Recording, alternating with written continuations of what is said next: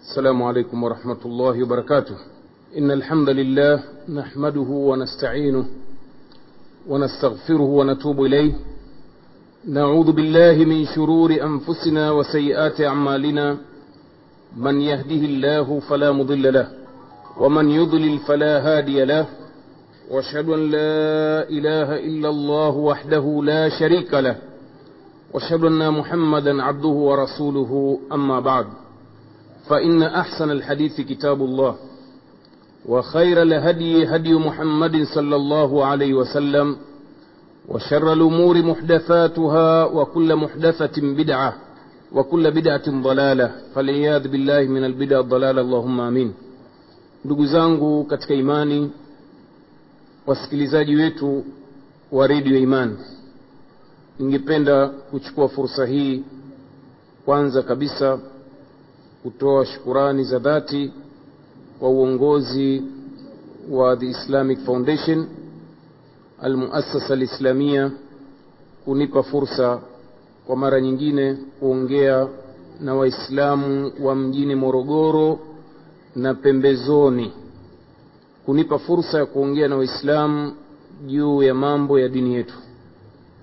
Ndugu zangu katika imani mada ambayo nimeikusudia kuizungumza leo anwani yake katika lugha ya kiarabu lugha mama ya waislamu ni alwasitiya. Alislam dinu lwasitiya wa nabdhu lghulub uislamu ni dini ya kati na kati na imepambana na ghuluu.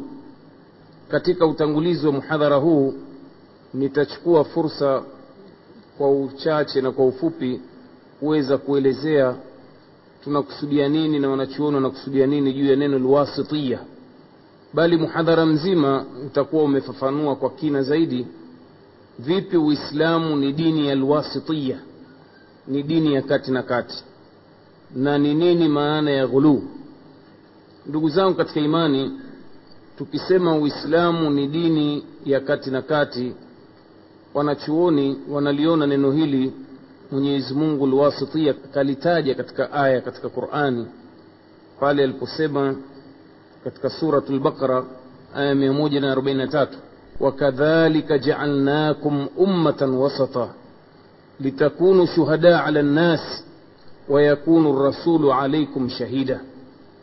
Hivyo basi tumewajalieni nyinyi waislamu kuwa ni umma wa kati na kati ili mpate kuwa shahidi mashahidi kwa watu kwa walimwengu. Na mwenyezi mungu ajalie kwamba mtume, mtume wenu kuwa ni shahidi kwenu nyinyi. Wafasiri wote wakizungumzia neno wasitia katika aya hii wanasema maana yake ni uadilifu. Kwamba mwenyezi mungu kaujalia umma huu wa kiislamu kuwa ni umma mwadilifu. Na ameujalia kuwa umma mwadilifu ili upate kushuhudisha uadilifu kwa walimwengu wote kwa ujumla. Watu wapate kuwaiga waislamu juu ya wema na uadilifu waliokuwa nao. Na nyinyi nanyi bwana mtume sal llah alehi wa sallam awe ndiye ruwaza kwenu nyinyi kiigo cha uadilifu. Kwa hiyo tukisema uislamu ni dini ya uadilifu maana yake ni dini ambayo haikuchupa mipaka. Ndio pale tukasema nkati na kati. Haikuzidisha mambo ambayo yamekuwa ni nje ya uwezo wa mwanadamu wala hayakuyapunguza kiasi cha kwamba yamekwenda kuwa ni mafunzo yaliyodharaulika ambayo hayana faida na maana. Na mtume sala llahu alehi wa sallam katika moja ya sifa zake tukufu ni mtu mwadilifu. Siku moja mmoja katika watu ambao mtume aliwachukulia masahaba wakati akigawa ngawira katika moja ya ghazawati katika vita aliyopigana mtume sala llahu alehi wa sallam baada ya kushinda aliwagaia masahaba mgao wa vita ngawira. Sasa kuna mmoja alionyesha dalili za kuturidhika akasema lam yadil muhammad muhammadi hakufanya uadilifu kwenye mgao. Kwa hakika mtume alikasirika. Akasema kama sikufanya mimi uadilifu ni nani mwingine atafanya uadilifu baada yangu mimi? Kwa nini? Kwa sababu mwenyezi mungu amemsifia katika aya fupi tu innaka la ala khuluqin adhim hakika wewe ni mtu mwenye tabia tukufu mwenye tabia njema tukufu kabisa. Kwa hiyo mtume amekuwa ni ruwaza kwetu sisi sisi waislamu. Amekuwa ni mfano mwema wa kuigwa. Kama alivyobainisha allah katika qurani laqad kana lakum fi rasulillahi uswatun hasana amekuwa mtume wa mwenyezi mungu kwenu nyinyi ni ruwaza njema ni mfano mwema wa kuigwa. Makureshi kabla mtume sala llahu alehi wa sallam kupewa ujumbe utume walikuwa wakimsifia bwana huyu kwa sifa njema tukufu mbili. Walimwita assadiku lamin ni mkweli na mwaminifu. Hawakushuhudia bwana mtume akizungumza urongo hata siku moja. Hawakushuhudia mtume akifanya khiana katika amana ilikuwa makafiri wakitaka kuweka amana basi hupeleka kwa bwana mtume sala llahu alehi wa sallam wanahakika kwamba amana yao wataitekeleza. Wakigombana juu ya jambo basi humchagua kuwa ni hakimu yao kwa sababu wanahakika kabisa kwamba mtume si mbabaishaji ni mkweli. Atakachoamua ni haki. Hii ni kabla ya bitha kabla ya, kupewa utume bwana mtume salllahu alaihi wasallam. Kwa hiyo uislamu ni dini ambayo ni ya kati na kati dini ya uadilifu. Kwa maana hiyo imepiga vita kuchupa mipaka. Ndio hili neno ghuluu sasa. Tafsiri ya neno ghuluu ni kuchupa mpaka wanachuoni wanasema maana ya ghuluu ni mujawazatu lhaddi fi ddin. Tafsiri ya kwanza ya ghuluu ni kuchupa mipaka katika dini. Kuzidisha mambo ambayo hayakufundishwa na bwana mtume sala llahu alehi wa kuchupa mipaka katika mafunzo ya uislamu. Vile vile katika tafsiri nyingine wanasema ghuluu ni mujawazatu lhaddi fi madhi lsalihin au fi lmadhi waltadhim ni kuchupa mpaka katika kuwatukuza na kuwasifia watu wema. Jambo ambalo limepigwa vita katika uislamu kwa sababu dhambi kubwa ya kwanza iliyofanywa na wanadamu zama za utume wa nabii nuhu alaihi ssalam ni dhambi ya kuchupa mipaka katika kuwatukuza watu wema kulikopelekea watu kuanza dhambi ya, ku, ya kumshirikisha mwenyezi mungu wanaoita wanachuoni dhambi ya ibadatu lqubur dhambi ya kuabudu makaburi yaani maiti. Ilikuwa ni watu waliokufa wema basi watu walikwenda kutafuta shida zao kwa kupitia watu waliokufa makaburini. Kwa hiyo huu ni mfano wa aina ya ghuluu ambayo tutahitaji inshallah katika muhadhara huu katika mifano huko mbele kwamba ghuluu katika dini kwa ujumla imekatazwa.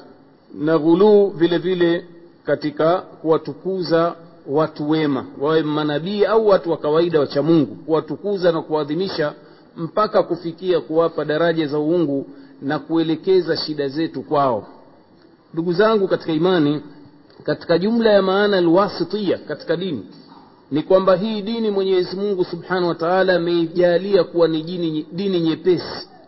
Dini ambayo mafunzo yake yanatekelezeka.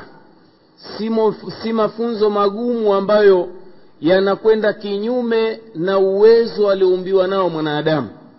Ndio pale allah subhanahu wa taala katika kubainisha uwepesi wa dini hii na kwamba haina mashaka amebainisha katika suratu lhaji aya 78 pale aliposema wama jaala alaikum fi ddini min haraj. Mwenyezi mungu hawakuwajalia katika dini yenu kuwa na mashaka usumbufu tabu uzito. Ndio maana ya haraj hakujalia mwenyezi mungu katika dini yenu kuwa ni usumbufu tabu dhiki shida ugumu kisha akaendelea kusema allah subhanahu wa taala millata abikum ibrahima dini hii na wepesi wake huu na kutokuwa mashaka na mashaka ndiyo mila ya nabii ibrahim alaihi ssalam vile vile katika aya nyingine suratu lbaqara mwenyezi mungu anasema la yukallifu llahu nafsa illa wusaha mwenyezi mungu haikalifishi nafsi ya mtu ila kwa wasaa wake kwa jinsi mwenyezi mungu alivyojalia uwezo wa mtu. Kwa hiyo mafunzo ya mwenyezi mungu aliyoyaleta kwa waja wake yawe ni mafunzo ya ibada mahdha kama wanavyosema wanachuoni kama vile swala funga hija zaka ni mambo yamo ndani ya duara la uwezo wa mwanadamu. Mtu asije akasema uislamu ni mgumu kwa sababu ya kufaradhisha swala tano. Ni urongo. Swala tano na nyie mmeshuhudia hapa tumeswali swala moja katika hizo swala tano swala ya magharibi haikuzidi dakika kumi. Sasa dakika kumi dakika kumi zidisha mara swala tano za wajibu. Ni dakika chache sana. Tena mwenyezi mungu kazigawa kwa mujibu wa nyakati. Si kama ni jambo linafanywa kwa wakati mmoja. Kwa hiyo mtu asije akasema mimi simwabudu mola wangu kwa sababu dini ni nzito sana.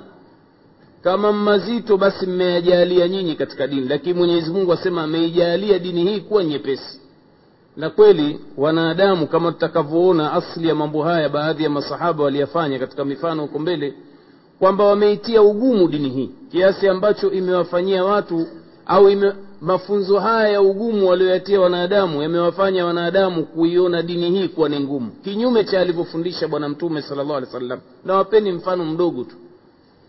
Katika jumla ya mambo yanawapa tabu sana vijana katika swala na haya tumeyashuhudia katika ziara zetu za kidawa mtu anakuambia mimi siswali kwa sababu sijui manuizo ya kutawadha.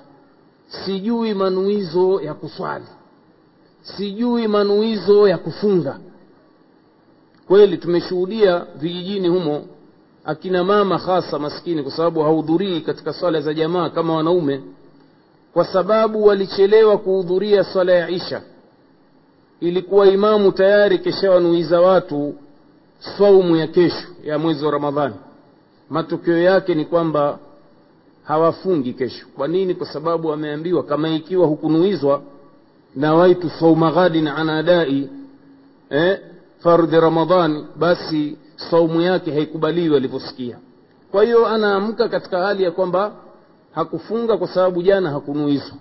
Haya mazito ndugu zangu katika imani ambayo hakuyafundisha bwana mtume sala llahu alih wa kwa sababu wanachuoni msemo wao mashuhuri kwamba ibada kweli ni lazima ziwe na nia. Lakini wanasema anniya mahaluha fi lqalb bali wanaweka wazi wanachuoni hata mashekhe wakubwa afrika mashariki katika vitabu vidogodogo wanasema wa mahaluha, mahaluha fi lqalb watalafudhu biha bid'a na kuitamka nia ni mambo ya uzushi kwa hiyo mtu anaacha kutekeleza ibada kwa sababu ya uzito ulioletwa na wanadamu. Hivyo hivyo manuizo. Wanavyosema manuizo ya ya ya ya, ya kujitoharisha. Eh, mfano udhuu mtu amejenga amepata mafunzo ya uzito ambayo hakufundisha bwana mtume kwamba mtu eti kila kiungo atakachotawadha basi kuna manuizo maalum. Viungo anavyotawadha vya sunna vya faradhi basi kuna manuizo ma, maalum. Kwa mfano akianza viganja nawaitu sunataludhui nawaitu sunataludhui akija kwenye uso nawaitu faradhaludhui anakuwa anaona mambo mazito anaona hajajifunza mambo haya anaacha kutawadha hatimaye kuacha kuswali kwa sababu ya mambo kama haya. Na mengineyo mengi ndugu zangu ambayo yamebebeshwa yamekuwa ni uzito katika dini hii kwa juhudi za wanadamu si kwa juhudi aliyoifanya mtume wetu salllahu alehi wa ambaye ndiye mweka sharia kwa sababu katika jumla ya maana muhammadun rasulullah an la yubada llah illa bima sharaa. Asiabudiwe mwenyezi mungu isipokuwa alivyoweka sharia bwana mtume salllahu alaihi wasallam. Ndugu zangu katika imani katika dalili zinazoonyesha kwamba hii dini ni nyepesi ni pale mtume salllahu alaihi wasallam alipokuwa akituma wajumbe kufikisha uislamu katika nchi mbalimbali mfano wanachuoni wanatoa hadithi ambayo imepokewa na imam bukhari na muslim. Wakati anawatuma masahaba wawili mmoja ni muadhi bni jabal na mmoja ni abu musa al ashari kumpeleka lyaman nchi ya yaman. Akawapa nasaha zifuatazo. Akawaambia yassira wala tuassira. Yassira wala tuassira. Wabashira wala tunafira. Wepesisheni na wala msifanye kuwa mazito mambo. Msifanye mambo kuwa mazito. Kisha siku zote wabashirieni watu kheri ya uislamu na msiwafukuzishe. Na kuwafukuzisha wanachuoni wanaona msemo huu maana yake ni nyinyi kuwaletea uzito katika dini wakati asli ya dini hii ni nyepesi. Kwa hiyo ukimwona mlinganiaji atia mazito katika dini basi watu ambao ni wafuasi hukimbia. Kwa nini? Kwa sababu ni mambo ambayo hayawezekaniki magumu mno ambayo yanapelekea watu kuikimbia dini. Sasa ndio mtume akawapa nasaha masahaba hawa kama maduati ila llahi subhanahu wa taala jama wepesisheni kama dini hii ilivyokuwa. Msifanye kuwa mambo mazito.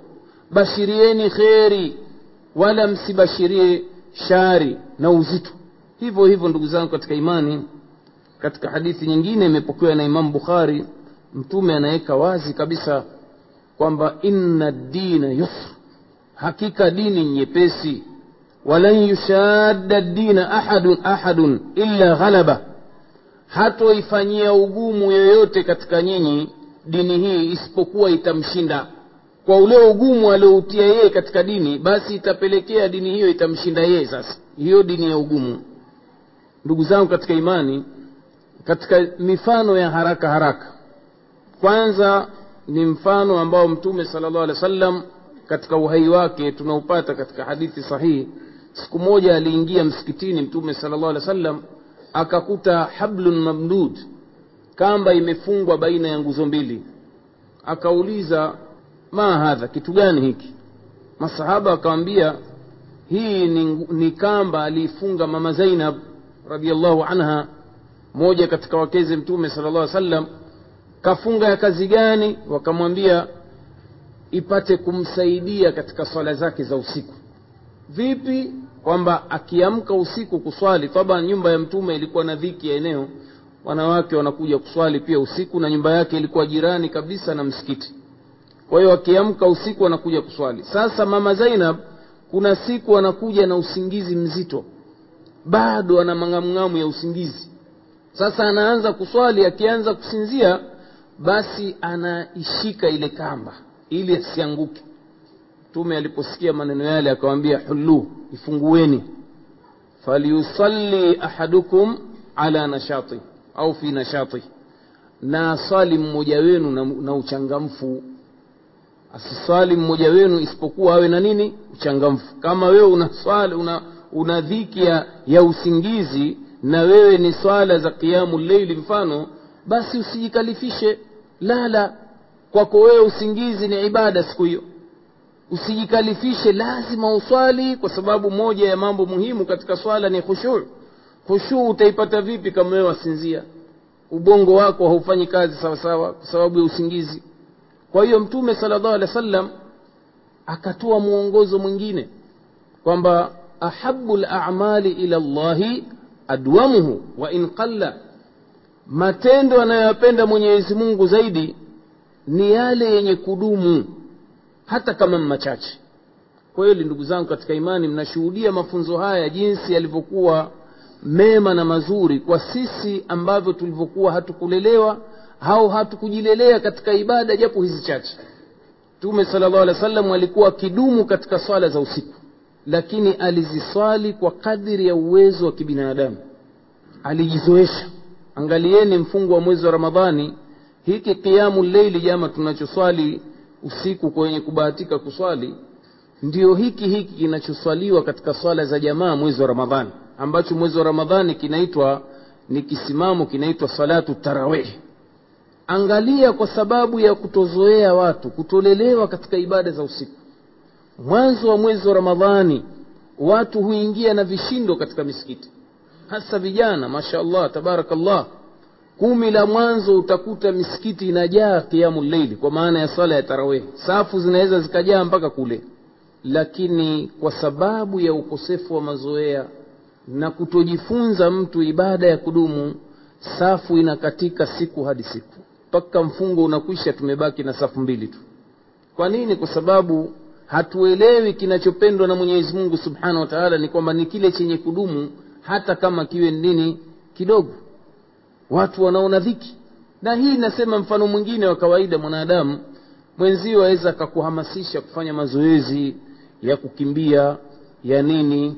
Angalia kama ikiwa mtu unafuata busara alizotufundisha bwana mtume utaanza mazoezi kwa njia ya uchache ili uweze kudumu baadaye katika mazoezi. Haiwi siku ya kwanza unaingia na jazba uwanjani unazunguka kiwanja cha mpira mara kumi. Unakimbia mara kumi. Ukweli uzoefu unaonyesha siku ya pili huhudhurii kwenye, kwenye zoezi. Na kama utafanya siku ya pili siku ya tatu utashindwa. Ndio pale mtume anasema hatoishadidia mmoja wenu dini hii isipokuwa itamshinda ukisema kama tutakavyoona katika mifano huko kwamba mimi nimeamua kuswali swala za usiku. Ukaanza kuswali swala ya usiku kuanzia baada ya isha mpaka alfajiri. Hukudiriki kuswa, kulala usingizi japo mdogo ibada nyingine zitakushinda. Na moja ya ibada tukufu katika mafunzo ya uislamu watu wengi hawajua ni hii talabu lukmatul kutafuta riski kutafuta riziki katika ibada. Kama ikiwa umeshindwa wewe kulala japo malepe mawili ya usingizi usiku utashindwa kufanya. Matokeo yake utalala sasa mbadala wa usingizi ule ambao ulikuwa ulale usiku. Kwa hiyo hapa mtume anatupa mafunzo adhim kwamba hii dini nyepesi na hakuna mmoja ataifanyia tashdidi kuufanyia ugumu kuifanyia ugumu dini hii isipokuwa hatimaye itamshinda. Ndugu zangu katika imani uislamu umepiga vita ghuluu katika dini na haya ni mafunzo yako katika maandiko. Mwenyezi mungu subhanahu wa taala anabainisha kuwaambia ahlu lkitab ya ahla lkitab la taghlu fi dinikum. Enyi watu wa kitabu msichupe mipaka katika dini yenu. Hapa wanachuoni katika kufasiri aya hii wanasema kwamba makusudio ya ahlulkitabi hapa ni wenyewe watu ma, ma, mayahudi na manasara na waislamu watakaoiga mfano wao kuchupa mipaka katika dini. Ndio maana na mtume sala llahu alehi wa sallam katika baadhi ya riwaya sahihi anawatakia waislamu wasifanye matendo ya ghuluu. Pale aliposema halaka almutanatiun halaka almutanatiun halaka almutanatiun wameangamia wenye kutia ugumu katika dini. Tanatu ni ghuluu. Wameangamia wale ambao wamefanya e, ugumu katika dini hii. Wameangamia wale ambao wamefanya ugumu katika dini hii. Vile vile katika hadithi nyingine mtume sala llahu alehi wa sallam iliyopokewa na abdullah ibni abbas kataja hasa neno ghuluu aliposema iyakum walghuluu fi ddin. Ole wenu na kuchupa mipaka katika dini. Fainnama halaka man kana qablakum lghuluu hakika waliangamia waliokuja kabla yenu wameangamizwa na ghuluu kuchupa mipaka katika dini. Na katika riwaya nyingi ndugu zangu katika imani mtume sala llahu alehi wa sallam ametuhadharisha tusiige mifano ya waliotangulia katika watu ambao walichupa mipaka ambao mara nyingi zinakuja riwaya kuwataja kwa majina ni mayahudi na manaswara. Anasema sala llahu alehi wa sallam katika kuwahadharisha waislamu latattabiunna sunan man kana qablakum nahwa lqudhati bilqudha hatta lau dakhalu juhra dhabbin ladakhaltumuhu mtakuja kufuata nyenendo za waliotangulia hatua kwa hatua hata wakiingia kwenye mashimo ya furukenge na nyie mtakuja kuingia. Masahaba walimuuliza ni nani hawa ya rasulllah si mayahudi na manasara? Akasema faman idhan. Nani wengineo zaidi ya hawa? Ukweli ndugu zangu katika imani waislamu wameingia katika balaa la ghuluu katika dini. Kama tutakavyoona sehemu ya pili ya muhadhara huu. Lakini mtume alikuwa akihadharisha sana. Katika riwaya nyingine aliposema halaka almutanatiuna alitaja kwa ukali mara tatu kukariri makemeo. Halaka almutanatiun halaka almutanatiun halaka almutanatiun ndugu zangu katika imani katika jumla ya mifano ya ghuluu ambayo imekemewa katika dini hii tangu zama za mayahudi na manasara walipokuja manabii mfano musa na isa ni hii taadhimu salihin kuwaadhimisha na kuwatukuza kuchupa mipaka nani hii wema waliotangulia imam, imam manabii au watu wema waliotangulia. Mfano mzuri wanachuoni wanaotoa na haya yamo ndani ya maandiko ni manasara jinsi walivyomtukuza isa na mayahudi jinsi walivyomtukuza nabii uzeir hawa manabii wamesema uzeir bnullah uzeiri ni mtoto wa mungu na manasara kadhalika wametoa mfano huo kwamba isa naye pia ni ibnullah. Jambo ambalo walilichelea kaliogopa bwana mtume lisije likaingia katika umma wa waislamu kwa kumtukuza muhammad salllah alehi wasallam mpaka kufikia daraja la uungu. Ndio pale mtume katika kuhadharisha waislamu akawaambia la tuturuni kama atrati nasara bni maryam. Msinisifie kuchupa mipaka kama walivyomsifia manasara isa bni maryam إنما أنا عبد الله. حقيقة ميمي نمجي ومنيز مungu فقولوا عبد الله ورسوله. سميني ميمي نمجي ومنيز مungu نمتومي واكي. سيفة تكفوة لزيزبين نمتومي صلى الله عليه وسلم. ويني عبد الله. نيي فيلي فيلي رسول الله ما هامي بيني كتك قرآن. سبحان الذي أسرى بعبده ليلا من المسجد الحرام إلى المسجد الأقصى. Tukufu ni wake ametakasika na sifa zote mbaya mwenyezi mungu yule ambaye amemtuma mja wake katika usiku. Mja wake mtwana wake mtume muhammad salllah alih wa sallam aliyetumwa katika e, miraj. Kamwita ni mtwana wake mja wake. Kwa hiyo mtume ana fahari kuitwa ni mja wa mwenyezi mungu. Kwa maana hana sifa hata ndogo ya uungu mtume muhammad salllah alehi wa sallam vile vile anasema katika majina anayoyapenda ni rasulullah cheo chake na haya pia yametajwa wazi katika qurani muhammadun rasulullah walladhina maahu ashiddau ala lkufari ruhamaun bainahum muhammadi ni mjumbe wa mwenyezi mungu. Kwa hiyo mtume hakutaka kusifiwa kuchupwa mipaka kama walivyofanya manasara kumgeuza isa kuwa ni mtoto wa mungu bali leo manasara wamemfanya kuwa ni mungu hasa. Na nyiye mnashuhudia tunaishi nao hasa huu mkoa wa morogoro manasara wengi wamefikia baadhi ya madhehebu kumwita ndio mungu hasa ndiye aliyeumba mbingu ndio aliyeumba ardhi. Kwa nini? Kwa sababu mwenyezi mungu ndio mwenye kustahiki yote hayo. Allah subhanahu wa taala ndiye anayestahiki yote haya kuombwa kuhitajiwa ndiyo yeye. Ndio maana katika kuwalaumu katika qurani mayahudi na manasara mwenyezi mungu anasema takhadhu ahbarahum wa ruhbanahum arbaban min duni llah walmasiha bna maryam wama umiruu illa liyabuduu ilahan wahida la ilaha illa hu subhanahu amma yushrikun wamewageuza mayahudi na manasara wamewageuza maulamaa wao mayahudi wamewageuza maulamaa wao na manasara wamegeuza wachamungu wao kuwa ni miungu badala ya allah. Na wakati vile vile wamemgeuza isa kuwa ni, ni, ni mungu badala ya allah.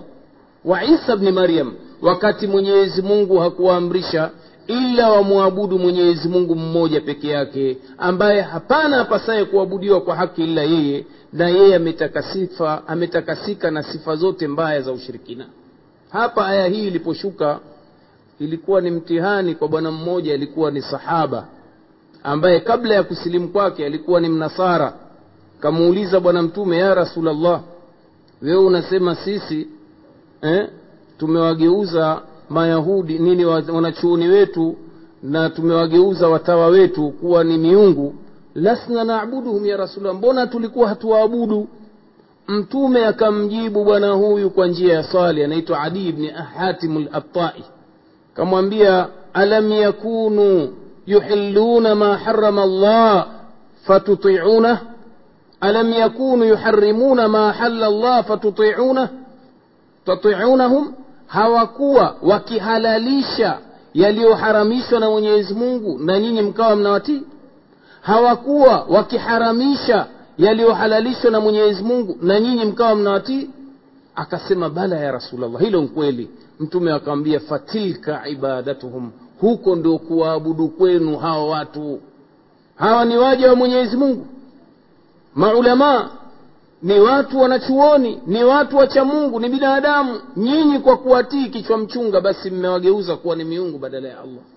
Kwa hiyo mtume katika katika jumla ya mifano ya kutuambia tusije tukaangamia kama walivyoangamia tuache mambo ya ghuluu fi salihina aidan tuache kufanya kuwatukuza wema kuwapa daraja la uungu. Na ndugu zangu pamoja na nyasia hizi alizozitoa bwana mtume sala llah alih wasallam karibu karne kumi na mbili zilizopita au kumi na nne tangu mtume alipoondoka alipofariki dunia leo waislamu wamekwenda kuingia katika maafa ya kuwaiga manasara katika mambo ya ghuluu kama tutakavyoona katika muhadhara huu. Lakini mfano mzuri mnaouona katika ghuluu ya kumtukuza bwana mtume mpaka kufikia daraja la kumpa daraja la uungu ni baadhi yenu waislamu mtu akijikungwatu ataka hifadhi na stara badala ya allah anataka hifadhi ya bwana mtume. Mtume na asimame. Gari linayumba barabarani mtume nasimame kuna ndugu, ndugu zetu kule bwana mmoja kaiva katika tauhidi kumpokesha mwenyezi mungu. Walikwenda msafara ndani ya bahari jahazi lao likazama. Jahazi limezama mpaka kufikia mponjo wanaita ni mti ule ambao unasimamisha tanga lile baharini. Ukawa unazama lakini wenziwe kwa sababu walikuwa washirikina hawana tauhidi wakaanza kupiga makelele chume asimame chume asimame chume asimame. Yule bwana akawajibu nyie nini? Haukusimama mponjo tasimama mtume hapa? Unaona? Mtu kaiva. Hapa si mahala pa kuitwa bwana mtume. Hapa ni ya hafidh ya sattar ya qawi. Ewe mwenye kuhifadhi ewe mwenye kustiri ewe uli mwenye na nguvu. Hifadhna tutuhifadhi. Hapa ni mahala pa mwenyezi mungu kuombwa msaada. Hii ndiyo aqida aliyokuja nayo bwana mtume na manabii wote akiwemo yeye isa alaihi ssalam sasa haya ni matatizo yaliyoingia kutokana na sera za ghuluu tulizopewa na nani? Mayahudi na manasara kwa hiyo huu ni mfano wanachuoni wanaotoa wa ghuluu katika mambo ya aqida. Ama mifano mingine ndugu zangu wanaitoa waislamu mashekhe ni ghuluu katika ibada. Katika mambo haya ya ibadatu mahdha kama vile sala saumu hija eh, na ndoa na mfano wake mfano anasema ni lile tukio lililotokea zama za mtume maanake chembe chembe za ghuluu zilijitokeza zama za mtume kwa sababu watu masahaba waliishi na mayahudi na manasara. Kwa hiyo walichukua fikra za mayahudi na manasara. Siku moja katika hadithi iliyopokewa na imamu bukhari ni kwamba kulikuwa na watu watatu walikwenda nyumbani kwa wakeze mtume salllahu alaihi wasallam kufika kule wakawauliza wakeze mtume juu ya ibada anazofa, anazofanya bwana mtume. Yaani namna mtindo vipi anaswali bwana mtume vipi anafunga eh, wale mabwana wakaambiwa na wakezi. Ilikuwa mtume siku hiyo hayupo nyumbani. Wale mabwana walipoelezewa wakasema aina nahnu min rasulillah? Sisi tuko wapi na bwana mtume salllah alih wa sallam juu ya mambo haya wakati wakad ghafara llahu ma taqaddama min dhambi wakati mtume ame, ameshasamehewa na mwenyezi mungu madhambi yake. Wanasema maneno haya wakiwa na maana ya kwamba mtume kafanya mambo machache. Halafu na mwenyezi mungu kamsamehe madhambi yake. Kumbe ndio hivi anavyoswali mtume. Kumbe ndio hivi anavyofunga bwana mtume. Kumbe ndio hivi anavyoishi na wakeze mtume. Aa, mambo madogo sana haya halafu na mungu kamsamehe madhambi yake yaliyopita na yajayo? Sasa kila mmoja akatangaza azma yake what next? Nini afanye yeye baada ya kusikia taarifa kama zile? Mmoja akasema katika azma yake eh, wa amma ana amma ana fausalli llaila abada wala arqud. Ama mimi kuanzia leo nitaswali usiku kucha milele na wala sitolala katu. Siku kucha baada ya isha mpaka alfajiri naunganisha na swala alfajiri. Sitolala. Milele. Hakuna siku ambayo atalala siku moja. Ili amshinde nani? Bwana mtume. Mwingine naye akasema eh, ama mimi wa ama thani wa ana asumu dahra wala afturu mimi na mimi nitafunga milele. Sitofungua hata siku moja. Siyamu dahri hii wanaita wanachuoni ambayo mtume kaikataza tafunga kila siku kila siku kila siku nitafunga. Vile vile mwingine akasema waqala alakhar ana atazilu nisa fala atazawaj abada. Hakika mimi nitajitenga na wanawake na sitooa milele kwa itikadi kwamba wanawake watamshughulisha. Ukweli hizi fikra cheche zake zilianza zama za mtume. Na kuna mwingine sahaba mmoja kama sijasahau ni silman alfarisi pamoja na talha kama sijasahau ni kwamba walijenga urafiki. Mtume aliwaunganisha urafiki baina ya muhajirina na ansar. Siku moja selmani anakwenda kutembelea kumtembelea rafiki yake akawa hakumkuta pale. Lakini alipoingia ndani ya nyumba akamkuta mkewe yule rafiki yake yuko katika hali katika mazingira ya kutisha kana vile ni mfanyikazi wa nyumba. Kachafuka hana ishara ya kuonyesha yeye ni mke wa mtu yule bwana akamuuliza ukoje? Mbona uko hivi? Yule mwanamke akamwambia ah ndugu yako ndio alivyoniweka hana haja na mimi wala hana, hana, hana, na mimi, hana hamu na mimi kabisa. Hajamaliza mazungumzo kaingia ndugu yake yule mwenye nyumba. Yule bwana akataka kumkirimu akamwambia tafadhalu njoo ule chakula. Wakati wanakaa kula selmani ala mwenzie hali. Vipi mbona huli asema mi nimefunga. Yule bwana akamwambia wallahi mimi sili kama wewe huli. Funga ya saumu. Sasa wewe umeni kwa nini? Ah mi nimefunga. Kula kula. Baada ya kumfanyia hilfu pale mimi nataka eh, ah, mi sili sili. Mwisho akakubali kula. Kakaa ni mgeni wake usiku kufika washakula chakula cha usiku wanataka kulala mwenzie kasimama anza kuswali. E bwana we vipi bwana? Mbona husutaki hata kupata usingizi mkeo yule umemwacha katika mazingira kama yale. Aa, mimi niache. Akaambia wallahi mi siji kwako tena. Kama sera ni hii mimi siji. Lala kwanza. Haifai namna hii kumwacha mkeo katika hali ile ukawa wewe saa zote wafunga. Maanake huyo mke atakuwa ni mke tena jambo mke huyo mume asubuhi afunga usiku akesha kuswali. Haya mke huyo ataonekana vipi? Ataonana na mumewe vipi huyo ndio yule mwanamke kajiachia saa sasa nifanyeje? Ana manukato anaojitia hajiweki katika mazingira ya mavazi mazuri wala wala wala. Ndio akamwambia yule bwana kanifanyia hivi mi nifanyeje? Na yeye asema ni mtu wa dini. Yule selmani akamshauri akamwambia ndugu yake akamwambia hivi sivyo hakika kiwiliwili chako kina haki nacho. Yataka upumzike. Vile vile mkeo na wanao wana haki juu yako na mwenyezi mungu naye ana haki juu yake. Saatan fasaa kila kitu na wakati wake.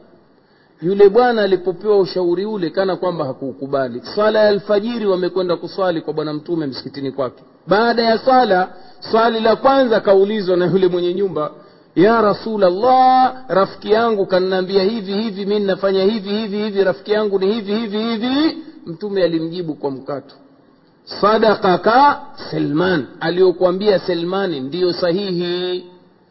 Inna lijasadika alaika haq. Hakika kiwiliwili kina haki yake. Wa inna liahlika alaika haq. Na ahli yako nayo ana haki. Wa inna lirabbika alaika haq. Na mola wako ana haki. Saatan fasaa huo ndio uislamu. Kila jambo na wakati wake. Kwa nini? Kwa sababu ndugu zangu katika imani kwa mujibu wa mafunzo ya mtume sala llahu alehi wa sallam mwanamme akistarehe na mkewe pia ni ibada. Mke mwanamke akistarehe na mumewe mwanamme akistarehe na mkewe pia ni ibada. Siku moja mtume sal llahu alehi wa sallam akitaja mlolongo wa sadakati alifikia kuwaambia masahaba ambao ndo watuambia sisi waislamu wa an akhaka biwajhi talqin sadaka kukutana na ndugu yako kwa uso mkunjufu nao ni sadaka watu wakaona ah, sadaka ni nyingi kumbe kisha akawaambia jambo la kushtusha. Alifikia kuwaambia masahaba ambao watuambia sisi waislamu wa an akhaka biwajhi talqin sadaka kukutana na ndugu yako kwa uso mkunjufu nao ni sadaka watu wakaona ah, sadaka ni nyingi kumbe. Kisha akawaambia jambo la kushtusha. Wa inna fi budhi ahadikum sadaka na katika tupu zenu pia mna sadaka ya rasulllah yaani katika tupu zetu pia kuna sadaka. Itawezekanaje mambo haya? Kaambia naam. Mwaonaje mtu akimwingilia mwanamke nje ya ndoa kwa matamanio? Je hapati dhambi kaambia anapata dhambi. Vipi asipate thawabu kwa kumwingilia mkewe tendo la ndoa? Halalan tayiba wameelewa kwa hiyo hapa mtume anasahihisha ufahamu wa makosa waliokuwa nao baadhi ya waislamu ambao walirithi wali baadhi ya fikra za wasiokuwa waislamu. Kwamba hii dini asili yake mambo yake magumu. Watu walijenga itikadi kwamba muislamu wenyewe wanafasiri hadithi kwa makosa. Assijnu eh, al, eh, addunia sijnu lmumin wa jannatu lkafiri hadithi sahihi kwamba hii dunia ni jela ya waislamu na ni pepo ya makafiri. Wanaifasiri visivyo kwamba mtu duniani hapa akae katika hali ya dhiki dhiki tu. Na ibada maana yake wewe muda wako wote kuusokomeza kwenye swala. Muda wako wote usokomeze kwenye saumu. Hapana saumu mtume kakataza kufunga mfululizo. Sahaba mmoja alimwendea mtume anataka ruksa hiyo ya kufunga siku zote. Mtume akamwambia hapana funga siku tatu kwa mwezi. Ah, mi naweza. Ongeza tena alhamisi na jumatatu. Ah, mi naweza. Kama hapana budi sum sauma daud alaihi ssalam funga funga ya daudi alaihi ssalam kana yasumu yauma wa yafturu yauma. Alikuwa akifunga baadhi ya siku yani kwa siku moja siku ya pili anaacha kufunga. Kama hapana budi basi funga saumu ya daudi sahaba huyu baadaye alipokuwa mtu mzima akajuta safadhali ingechukua ruksa ya bwana mtume. Hata hiyo ya daudi nayo pia ilikuwa ni ngumu kwake. Kila siku wafunga siku wanafungua funga fungua funga fungua. Itaatilisha nguvu zako. Utakuja kushindwa. Funga kwa kadiri alivyofunga bwana mtume. Ndio pale angalia wale masahaba baada ya kuchukua azma hizo mtume aliwafuata kwa kuona hawa wana mwelekeo wa ufahamu tofauti nyinyi ndio watu ambao mliosema maneno kadha wa kadha wakawambia e ndiyo ya rasulllah sikilizeni jama mimi ana atkakum lillahi wa akhshakum bihi. Mimi ninamcha mwenyezi mungu zaidi kuliko nyote nyinyi. Waislamu wote. Na mimi namwogopa mwenyezi mungu kuliko nyote. Wa ana asumu yauma asumu wa aftur. Mimi ninafunga baadhi ya siku nafungua. Ana aqumu lleila wa arkud mimi ninasimama kisimamo cha usiku na nnalala wa atazawaju nisaa na nnaoa wanawake. Kisha akawaambia kauli mashuhuri muhimu kabisa mwislamu aijue. Akasema faman raghiba an sunnati falaisa minni. Yoyote ambaye atakwenda kinyume na taratibu hizi zangu atakwenda kinyume na suna yangu huyu si katika mimi. Sasa wewe mwislamu ndugu yangu kweli utafanya ibada umshinde bwana mtume? Wako watu mpaka leo wanakaa kwenye vitu wanaita zauyani monastery mambo ya wakristo haya zamani. Wanajifungia maporini wapi kazi yao wanasema ni ibada tu. Wanavaa mavazi ya kutisha. Wana nywele zao hawachani wanasema wanaikataa dunia kabisa. Wako waislamu namna hii wanakwenda kukaa zauyani wao hasa kufanya dhikri tu saa zote. Usiku na mchana. Tunao jama watu namna hii. Usiku kucha dhikri. Hakuna mapumziko hakuna kulala isitoshe dhikri zenyewe ni za kukohoa za kuzunguka na kufanya kelele na nini? Hapana. Hakuna ibada mtindo huu. Kama wewe unataka uchamungu wa kuigwa katika ibada ni bwana mtume salllah alih wa angalia mtume wakati anawafundisha watu ibada ya swala. Alisimama juu ya mimbar akawaonyesha swala ile ambayo ni sahihi ambayo inakubalika. Mwisho akawaambia sallu kama raaitumuni usalli swalini kama mlivyoniona mimi nkiswali sasa wewe utaswali swala gani ya kumshinda bwana mtume salllahu alehi wasallam? Utafunga funga gani ya kumshinda bwana mtume sala llah alih wasallam? Utahiji hija gani kama alivyohiji bwana mtume? Angalia vile vile sala llah alih wasallam wakati anakwenda na waislamu katika ibada ya hija masahaba. Khudhu anni manasikakum. Khudhu anni manasikakum. Chukueni kutoka kwangu mimi mtindo wa ibada ya hija vile vile alivyofanya sallallahu alaihi wasallam bila kuzidisha. Wallahi utawakuta waislamu utawaonea huruma. Wakifika kwenye ibada ya hija wakifika jabal, jabal kule kwenye arafa kuna majabali. Jabali wanasema jabal rahma. Watapanda juu huko mpaka wengine kuvunja miguu. Wanaona katika ibada ni kwenda kuswali rakaa mbili huko. Ambua hapo mtume alitoa hutuba pale basi e, ni katika hija kwenda kuswali rakaa mbili huko. Wengine wanakwenda jabal hira mtume alipojificha alipo, alipo kwenye pango wenda wakajiingiza huko pangoni kijipango kidogo lazima swali rakaa mbili hapo nani kakufundisha ibada hii ndugu yangu? Hii ni ghuluu katika dini. Kwa hiyo huu ni mfano ambao mtume sala llahu alehi wa anatupa ya namna jinsi dini hii ilivyokuwa ya alwasitia dini ya kati na kati ambayo haina haraji haina ugumu. Ni mambo mepesi tufanye yale aliyoyafanya bwana mtume salllahu alehi wasallam. Hivyo hivyo utakuta mtume anasema mfano katika mambo ya ibada za ndoa namna ya wepesi wa ndoa katika uislamu. Sidhani kuna dini hapa duniani ambayo imefikia wepesi wa ndoa ya kiislamu. Ndoa ya kiislamu jama waweza ifunga hata hapo barabarani. Ikishatimiza nguzo tu basi na masharti yake. Nguzo apatikane mke mume na mke kuwa na walii wake na kupatikana akdi ya ndoa mkataba wa ndoa ambao unatakiwa utamkwe hadharani mbele ya mashahidi wasiopungua wawili yakapatikana na mahari ndoa imefungika. Hakuna urasimu zaidi ya watu kufanya walima kwa mtu ambaye ameoa. Walima ni kuwakusanya watu na kuwapa chakula katika jumla ya kutangaza ndoa. Wepesi wa dini ya kiislamu mtume alipomwona sahaba abdurahman bni auf kaoa akamwambia barakallahu laka wajamaa bainakuma ala khairin. Mwenyezi mungu akubariki wewe na wakusanye wewe na mkeo katika kheri. Kisha akamwambia aulim walau bishah kusanya watu kwa chakula japo kwa kuchinja mbuzi mmoja. Kusanya hata watu kumi kadiri ya uwezo wako. Una uwezo wa kukusanya watu wa morogoro wote ukawalisha. Walisha katika mlango wa sadaka ya kheri. Lakini katika maongozi ya bwana mtume usiwaite matajiri wa mji. Peke yao. Aa, lazima ukusanye na watu mafakiri kwa sababu ni sadaka. Mambo mepesi kabisa. Kama hapana budi sherehe basi wanawake katika uislamu kumsindikiza mwenzao dada yao katika imani kwa kumpigia dufu. Si zaidi ya hapo.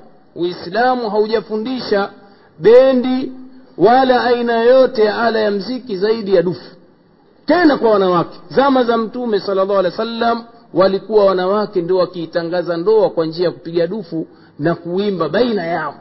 Si zaidi ya hapo ndugu zangu. Hakuna leo mume leo asindikizwa na mdundiko mpaka kwa nyumba ya biharusi sijui hakuna sherehe za ndoa siku saba nzima watu kuendeshana juu ya mafarasi maveli kuwaiga waliokuwa manasara wanawake na wanaume kuchanganyika kwenye kwenye vyakula sijui chicken party sijui nini. Yote haya ni mambo yameigwa. Kwa nini? Kwa sababu hii dini nyepesi. Na watu wamejiongezea mengi. Sasa mtu anaona kufanya mambo haya mepesi anaona bado hajafaulu. Hivyo hivyo katika ibada za mazishi ndugu zangu katika imani ibada ya mazishi nyepesi mno. Mtu akishafariki dunia ya wajibu kwetu sisi tuliokuwa waislamu ni kumwosha maiti wetu. Baada ya kumwosha kumvika sanda na sanda kama mnavyojua ndugu zangu katika imani nguo zetu ndio hizi mabafta. Sanda zetu. Kama huna bafta basi sahaba alizikwa na majani. Kama huna sanda sahaba alizikwa na majani. Kazingirwa majani alikuwa na shuka moja tu huku mguuni ilikuwa hakuna nguo akafunikwa na majani akazikwa wepesi wa dini ya kiislamu. Maiti ikifa tu basi sicheleweshwe asriu biljanaza kimbilieni kumzika ndugu yenu.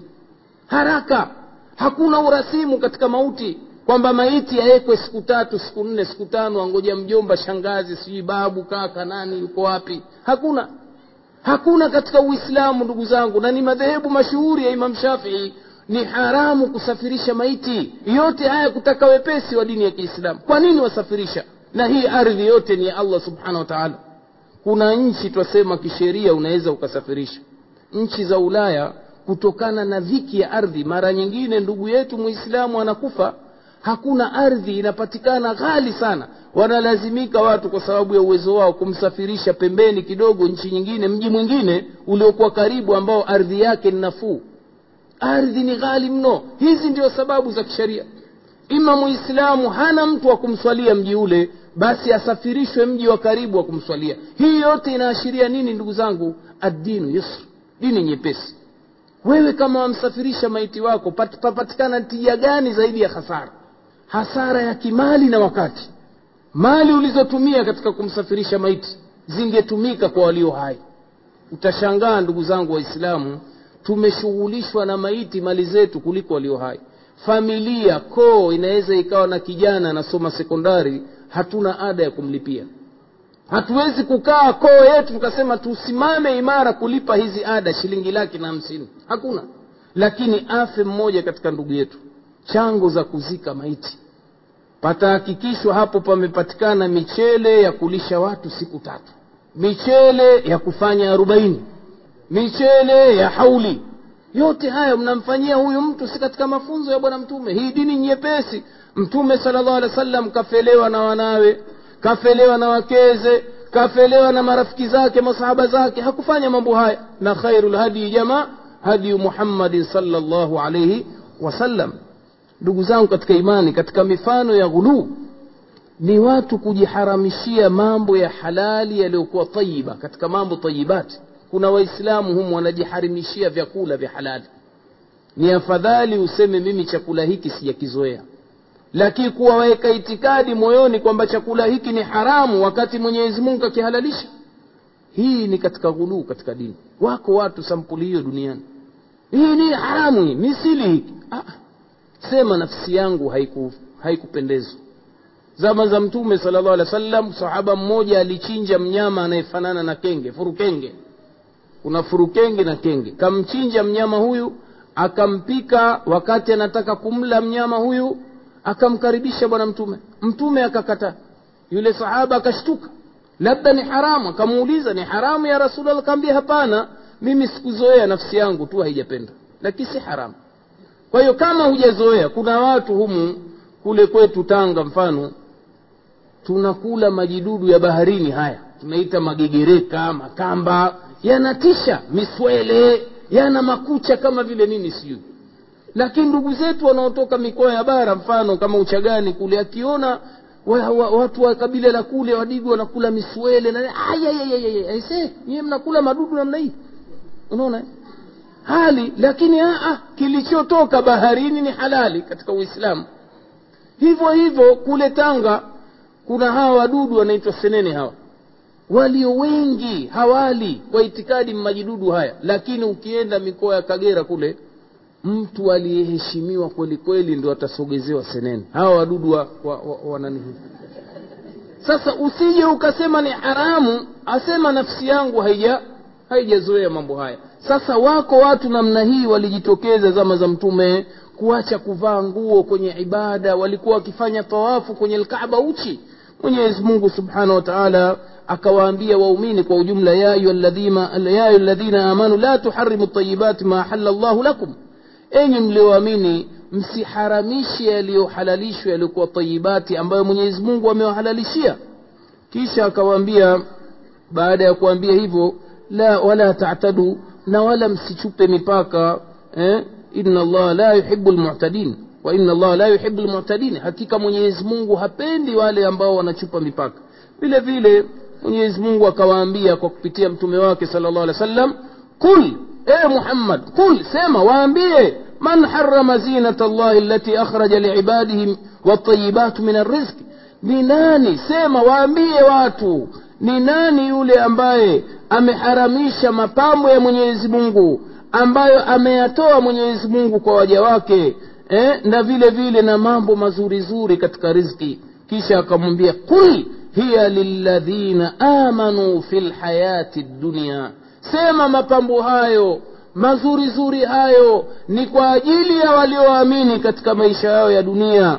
Khalisatan laka khalisatan yauma alqiyama ni specially kwa ajili ya waumini siku ya kiama haya mazuri zuri twashirikiana na wasokoa waislamu hapa duniani. Mazuri zuri. Majumba mazuri zuri eh, vyakula vizuri zuri mavazi mazuri zuri vitu vizuri zuri hivi vyote twashirikiana na wasio waislamu. Lakini hivi mwenyezi mungu asema vitakuwa hasa specially kwa ajili ya waumini huko akhira ama makafiri hawana chao. Ni adhabu tu. Intikamu basi kwa hiyo ni nani jama aliharamisha muislamu mwenye uwezo aliyetoa wajibu wake wa zaka atoa sadaka afanya kheri? Ni nani alimuharamisha asipande pajero? Nani? Ni nani aliyemuharamisha muislamu asile mguu wa kuku? Jamani tukisema hivi wako waislamu namna hii? Hataki kula chakula kizuri yeye ambulia mihogo tu saa zote. Kwa nini anajenga itikadi kwamba ukila vyakula vizuri zuri basi wewe utakuwa si mcha mungu. Ndio wale watu namna hii walikuweko baada ya kuiga manasara atafuta yule punda ambaye ni mgonjwa mgonjwa kifefefefefe chataka kuanguka. Kanzu azitia vyaraka kusudi. Ukimuuliza sa mtume alikuwa hivi? Nani kasema mtume alikuwa hivi? Mtume alikuwa na majoho yake. Wakija wageni kutoka nje anajitoa akajimwaga. Asionyeshe udhalili. Yeye kiongozi wa islamu ndio maana utakuta abu sufiani alipokwenda shamu alipochaguliwa ni gavana saidna umar eh, saidna muawiya radiallahu anhu alianza kuvaa majoho mazito zito na mafarasi ya kutisha. Mpaka waislamu wakaanza kumpigia kelele angalia tangu amepewa ugavana sasa ajivuna. Majifarasi angalia alivyovalishwa mashanga yale. Na yeye angalia majoho kila rangi kila siku. Habari wakamshtakia umar umar akatuma ujumbe ya muawiya vipi tena? Mbona uko hivi tena makeke namna hii? Akasema ya umar kumbuka mimi umenileta wapi hapa? Ninapakana na makafiri mimi. Dola ya kiroma ndio ilikuwa iko, iko pembeni mwa, mwa, mwa jimbo la sham. Asema hawa watawala wao moja ya taadhimu na kupewa heshima na personality viongozi wao kwa sababu wanajiweka namna hii. Mimi sina makusudio ya kuwaiga makafiri lakini wao wakija kutembelea ardhi zetu wasituone wanyonge tukawa na sisi tukaonekana madhalili katika roho za hawa watu. Kwa hiyo ninajitoa ninajimwaga kwa maana hiyo. Na ni jambo lina sanadi ya aya hii. Ni nani aliharamisha mapambo ya mwenyezi mungu? Vaa ndio maana mtume alikuwa na jijoho lake la kujitoa siku ya idi tu. Lina michuruziko ya mistari jekundu lina michuruziko ya mistari. Akitoka bwana mtume anaonekana ehe rais wa dola ya kiislamu. Lakini huenda rais wewe na vijikaptura vijiguo vya vijinzi jinzi vime vyaraka vyaraka unakwenda mbwa yule yule ndio amiri wetu yule. Ah, hii si dini jamani au mfano kiongozi mkubwa anatembea na kipikipiki mtaani hapa kweli waislamu washindwa kumnulia pajero huyu? Angalia waislamu jama katika masala ya mishahara ya viongozi zama za saidi abubakari wakati alipochaguliwa kuwa ni khalifa wa waislamu siku ya pili anaonekana sokoni amepeleka biashara. Saidna umar akasema ah, huyu bwana vipi huyo? Kweli anaweza akaongoza nchi kashughulishwa na biashara? Akaambia malaka ya, ya, ya ababakar mbona umeshughulishwa na biashara? Asema wanangu wale nini kweli jambo hili na swala hili lilimtia mazingatio saidna umar akawaita ahlu shura. Zama za saidna abubakar. Ya jamaa huyu ni kiongozi wa dola ya kiislamu. Leo tumempa majukumu mazito namna hii. Tunamwacha aendelee na shughuli zake binafsi. La lazima tumfaradhishie pato kutoka beitulmal haya kiasi gani kinamtosha? Mbuzi mzima kwa siku. Mbuzi wawili kwa siku mbuzi wawili kwa bei ya chini ukienda singida sijui wapi kwa shilingi elfu kumi na tano. Kiongozi wa dola zama za baada ya mtume kapewa mfano shilingi elfu thelathini kwa siku. Huyu kweli atakuwa babaika katika tumbo huyu? Sasa kiongozi wa islamu namchagua hamjui hata faradhi ya, ya mshahara. Hapana haya si mambo yanaambua ni nje ya uchamungu ni katika uislamu kupewa mavazi maalumu ya kutoka kwenye minasaba fulani ya kidini. Si ndio hawa viongozi? Usisikie jamani. Hawa wanakuwa na mafundi wao macharahani wao kama maraisi na wake zao kwa sababu mke anaitwa ni first lady huyo. Vile akitoka mbele ya watu taban wao wana sera zisizokuwa za kiislamu. Mwanamke atoke na mapambo apendeze. Sisi hatuna taratibu hizo. Lakini na rais naye pia si maana aende akapelekwe saluni apakwe marangi kama ilivyo bushi akitaka kugombea uchaguzi bwana akitoka kwenye jukwaa namna hii katiwa marangi huko namna hii. Si mambo yatifishwa lakini anawekwa katika haia ndio uislamu jama uislamu haujaharamisha kheri haujaharamisha mapambo. Vaa unavyovaa lakini uende nguo zako na wasfa ya kisheria. Kama mwanamme usije ukavaa nguo ya hariri kama mwanamme mwanamke usivae nguo za kubana usivae, nguo za kuonyesha mapambo yako. Weyananii mwili, mwili wako usivae nguo transparent ya kuonya. Usivae nguo kama mwanamme la kuburuta saa zote. Mwanamme hatakii kuvaa mavazi namna hii. Kuna mavazi mengine wanaita muasfar nguo nyekundu khalisi. Wanachuoni wanazungumza kwamba mwanamme kuvaa nguo khalisi nyekundu haifai. Vitu hivi ataka watu wavielewe kwamba ni katika mambo ambayo yatakiwa yana ya kawaidi za kisheria yana vitu kuyudi wanasema katika sheria. Vaa unavyovaa. Maadamu watekeleza wajibu wako. Nunua ndege konkodi helikopta shauri yako lakini haki za watu unazitoa.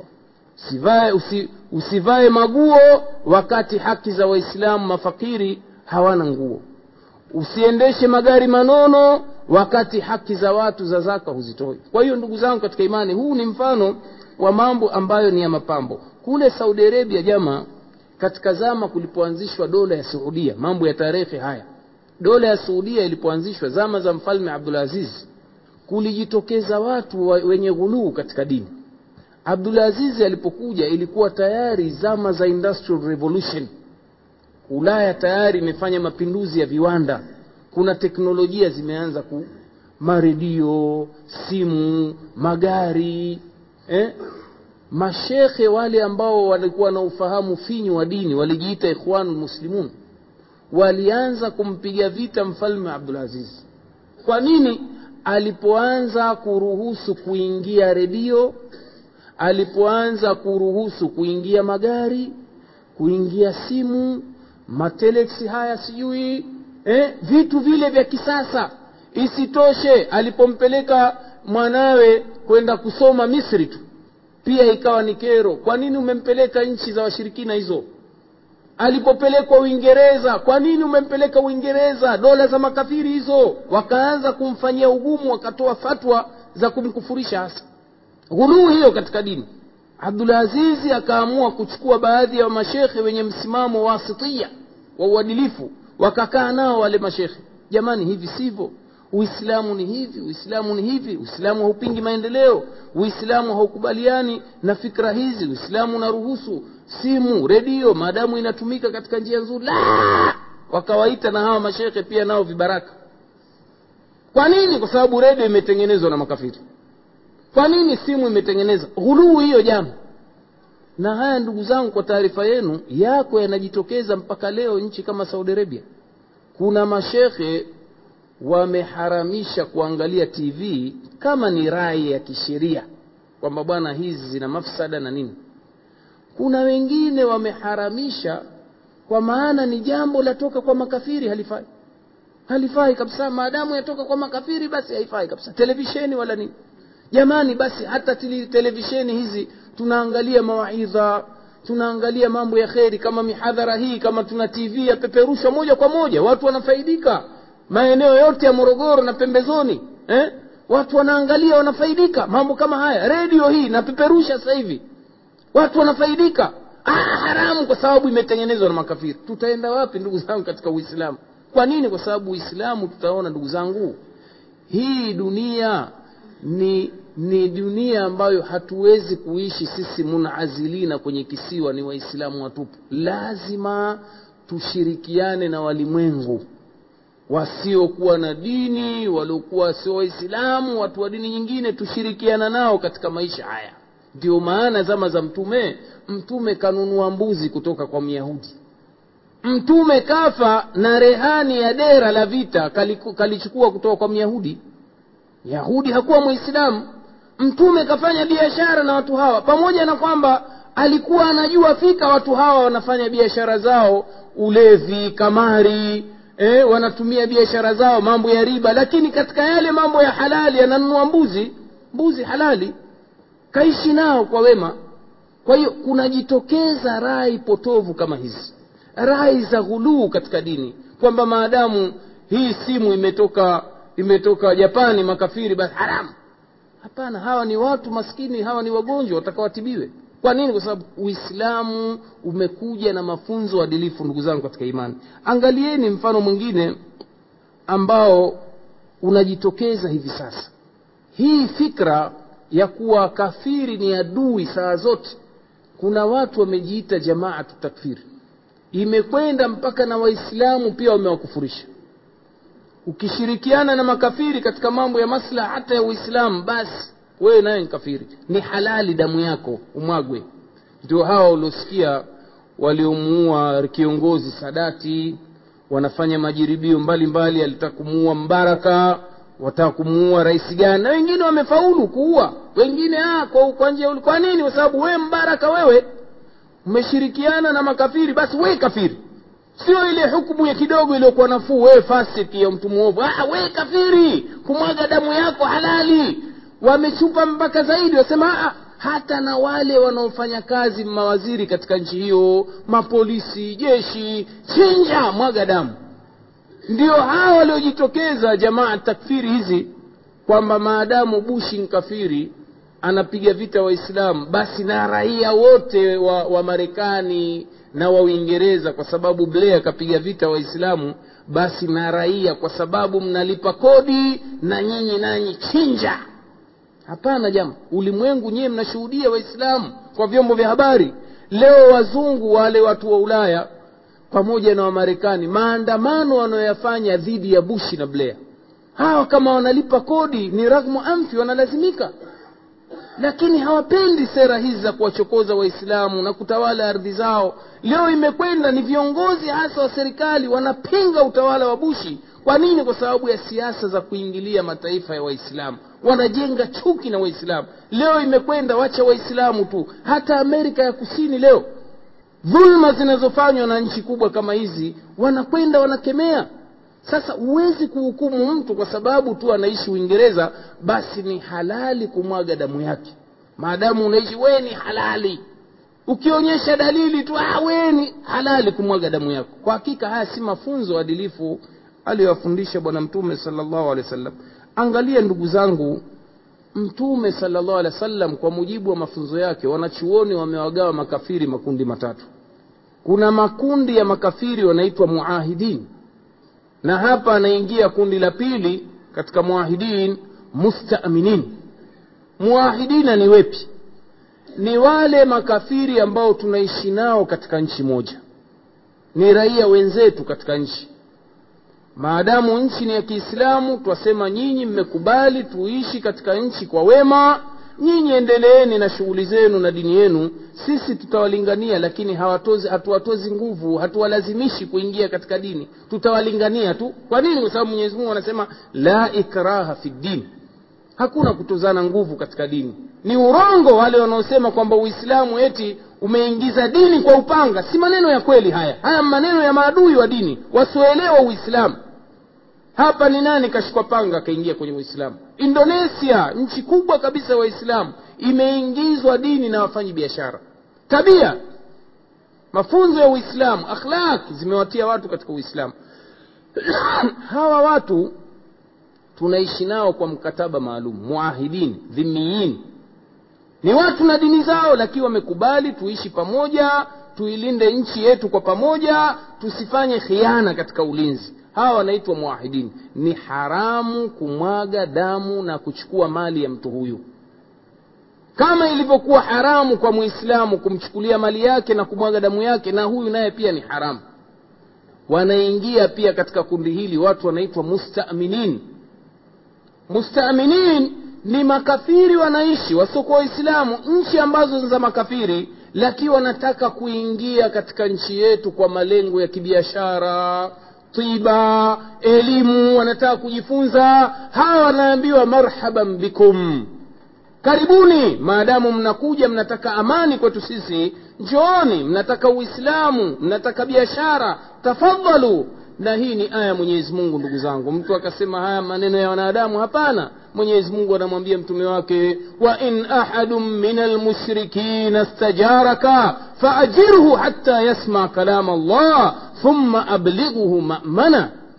Yeyote anayetaka ulinzi katika makafiri kwa maana anataka kuingia nchi yenu na anataka ulinzi basi mpeni ulinzi mpeni amani mpaka asikie maneno ya mwenyezi mungu. Angalia tusiwakaribishe waje kufanya utalii biashara waondoka patupu hawana kitu cha dini walichofundishwa.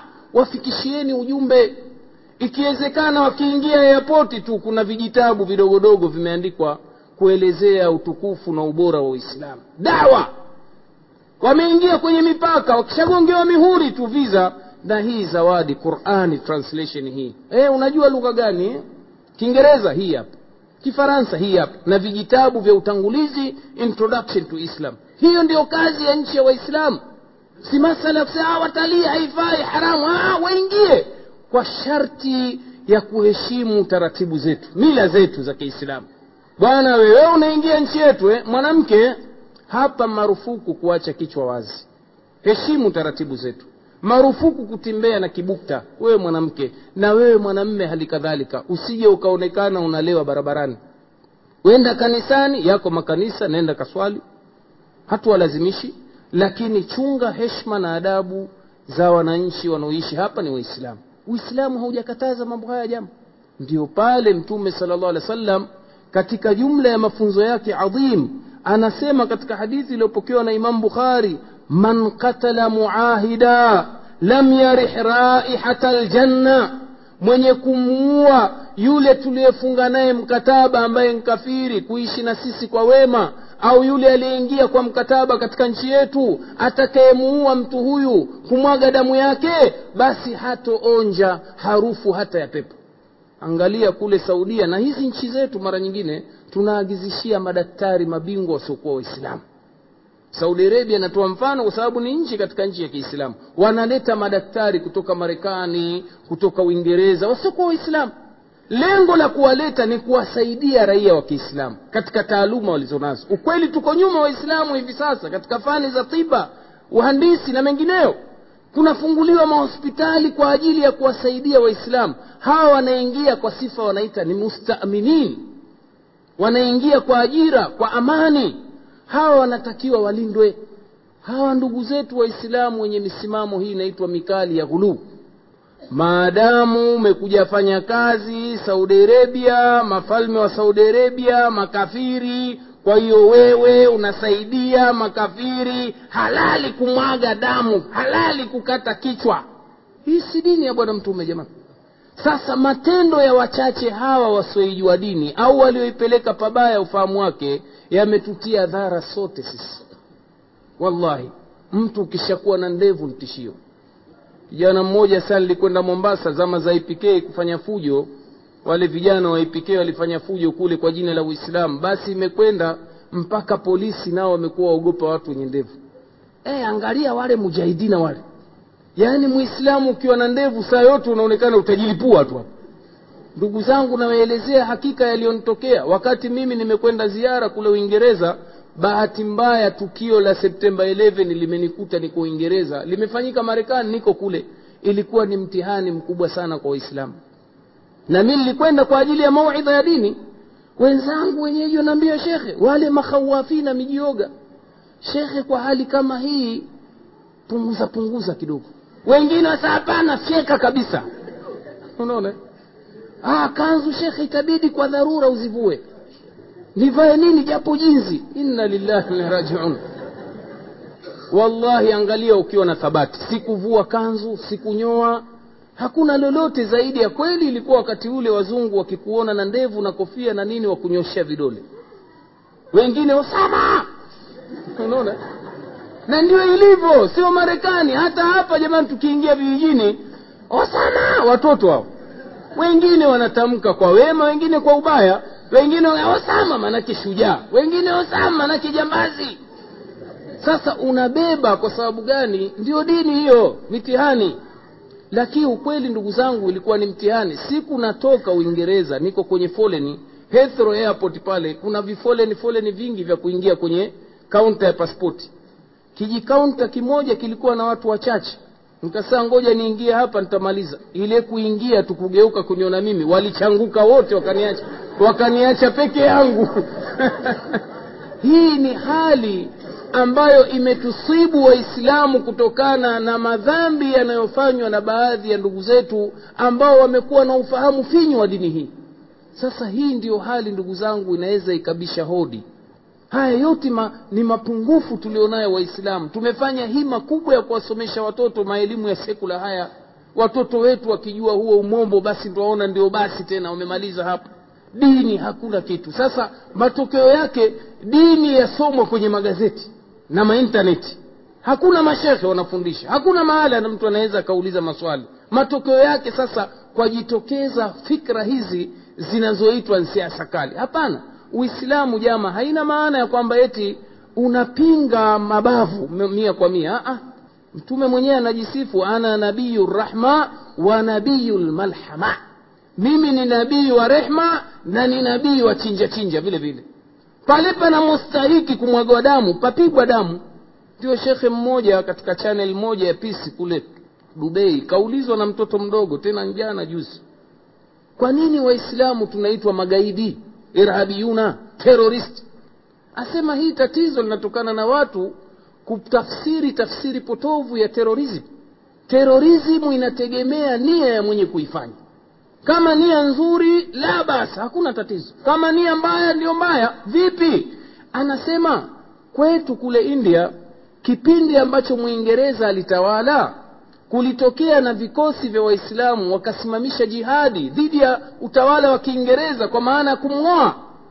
Serikali ya kiingereza pamoja na vibaraka wake wa kihindi waliwaita wale waislamu kuwa ni magaidi terrorist lakini leo taifa la india linawahesabu kwamba ni heroes mashujaa. Hivyo hivyo hapa tanzania tusiende mbali. Wahehe hawa na majimaji. Waingereza waliita ni vita ya rebellion ya uwasi wajerumani zama za mjerumani. Hawa wahehe hawa na vita ya majimaji. Walikataa tawala za kikafiri. Jerumani kuja kutawala na kukandamiza uchumi wa nchi hii. Walisimama kidini kwanza ukweli ni huo. Halafu kiuzalendo kupambana. Wakati huo wajerumani waliwaita terrorists. Leo vijana wetu wanasomeshwa mashujaa. Kwa hiyo ni nia na mwelekeo. Ndio maana shekhe akasema vyombo vya habari vimepelekea kudai haki za waislamu. Kila mwislamu mwenye kudai haki yake kwa kutumia mabavu anaitwa terrorist. Lakini si kweli. Akamtaja bushi asema huyu ndio terroristi mkubwa ukweli ni huo kwa sababu anakandamiza haki za waislamu. Dhulma kutawala ardhi za watu kuchukua uchumi wa watu ndio anafanya mambo haya. Kwa hiyo sisi jama katika uislamu hii dini ina upole ina ugumu. Kuna kipindi mwenyezi mungu anamwambia nabii musa na ndugu yake harun idhhaba ila firauna innahu tagha waqula faqula qaulan layina semeni mwambieni maneno ya ulaini. Lakini ndiyo huyu huyu aya mwenyezi mungu anasema jahidi lkufara walmunafiqina waghludh alaihim wapigeni vita makafiri na wanafiki na wafanyieni ngumu. Kwa hiyo hii dini ndio tukasema ni balanced.